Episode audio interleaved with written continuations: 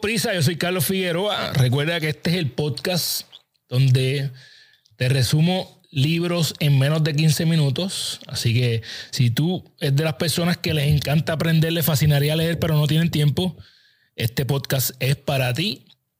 Soy Carlos Figueroa, el fundador de Gana Tu Día. Y esto es uno de los podcasts más divertidos que hago. No solamente porque me encanta leer y aprender, sino porque está empezando a conectarme con mucha gente. Y antes de contarte de qué libro voy a hablar hoy, quiero recordarte que por favor te suscribas a nuestro canal, le des like a este, a este video y lo compartas con alguien que se puede beneficiar de él. Y si nos está escuchando a través de Apple o Spotify, por favor, regálanos cinco estrellas, danos un review. O por el contrario, si no te gusta lo que estamos haciendo, déjame saber por qué no te gusta, qué es lo que tenemos que mejorar, qué es aquello que tengo que seguir eh, mejorando para llegar al próximo nivel. Somos bien receptivos con las críticas aquí.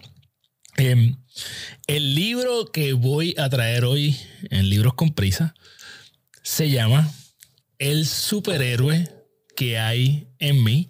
Es un libro de afirmaciones para niños. Y nosotros pensamos que tenemos que leer libros o bestsellers o sumamente complicados para aprender. Cuando la realidad es que nosotros podemos aprender de cualquier libro, de cualquier situación y de cualquier persona. Esto es un libro para niños y tengo que decir que este libro es sumamente especial para mí porque me lo regalaron el día de mi presentación en Efímero. Eh, allá estuvimos en Puerto Rico, en Coca-Cola Music Hall, y una persona que estaba presente en la actividad en el público dijo que trajo ese libro porque ella sabía que iba a verme allí. Así que Elizabeth Plaza, muchas gracias por regalarme este libro. Dicho sea de paso, ella es la autora de este libro. Entonces, yo siempre hablo de cuán importante es ser padre para mí.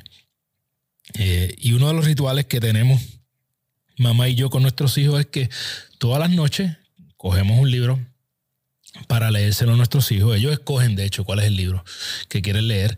Entonces, eh, yo tengo un ritual adicional que empezó con Catalina, que es de afirmaciones, ¿verdad? Yo le digo a Catalina, Catalina es feliz, Catalina es inteligente, Catalina puede lograr cualquier cosa, Catalina es amada, ¿verdad? Y eso es algo que es sumamente eh, divertido para ella. Con Carlos Ignacio también tenemos ¿verdad? su ritual cuando se deja por las mañanas en el cuido, se le dice hoy va a ser un gran y él me responde día y se dice, le digo ¿verdad? Todo, todo el tiempo eh, que en todo lo que haga y él me responde haré lo mejor que pueda. Entonces yo creo que esos rituales que yo tengo con mis hijos son muy importantes y están cargados de afirmaciones. De más está decir que en cada momento que yo puedo, busco hablarle a mis hijos en formas positivas porque todas estas afirmaciones yo se las estoy dejando para, para su subconsciente. Este libro te va poniendo personajes y afirmaciones. Y, y, créeme, no es solamente para niños. Nosotros cuando le, leemos a nuestros hijos podemos aprender mucho de eso también. Eh, este, uno de los personajes que empieza este libro, dice, con valentía en mi corazón afronto el día. Y nosotros tenemos que ponernos muchas veces en esos zapatos y tener mucha valentía porque hay situaciones retantes en cada uno de los días que nosotros eh, enfrentamos. Hay situaciones que nos van a llevar a retarnos, a ir al próximo nivel. Así que debemos recordarnos que necesitamos valentía para afrontar ese día. Luego habla de otro dibujo que tiene este libro y ese dibujo eh, desata otro superpoder y es el poder de ser creativo. Y la afirmación le da una afirmación de ser creativo y es que nosotros a veces como adultos perdemos ese superpoder de la imaginación, de que nosotros podemos crear cosas, de que si nosotros no utilizamos ese músculo, definitivamente no lo vamos a desarrollar. Entonces, creatividad es algo que nosotros queremos infundar en nuestros hijos, pero no solamente en ellos, nosotros también, cuando perdemos esa capacidad de jugar, de imaginarnos cosas, eh, nos vamos poniendo más votos con la vida, nos vamos poniendo más grises en lugar de llenar nuestra vida de colores. Eh, uno que me encanta, otra de las afirmaciones que me encanta, es que cuando va el, el superhéroe ¿verdad? del libro y va corriendo la bicicleta y se tropieza. Y al tropezarse recuerda que tiene un superpoder y es el superpoder de ser perseverante, de que sigo intentando las cosas hasta que me salgan. Créeme, para mí ese es uno de los superpoderes más grandes que nosotros podemos tener. El poder de no quitarnos, no importa lo que pase. Eh, la persona que se quita perdió las posibilidades de lograr lo que quería. Así que si tú solamente haces eso, no quitarte, automáticamente tú te estás dando posibilidades. Y eso es algo que no tan solo en afirmaciones, sino en, la, en el día a día yo quiero enseñárselo a mis hijos. A veces cuando pierden la paciencia con cosas, ¿verdad? Están tratando de poner un juguete donde va y no lo logran, o están tratando de hacer algo que tal vez es de una edad un poco más grande que ellos y se les está haciendo difícil. Yo dejo que pasen trabajo.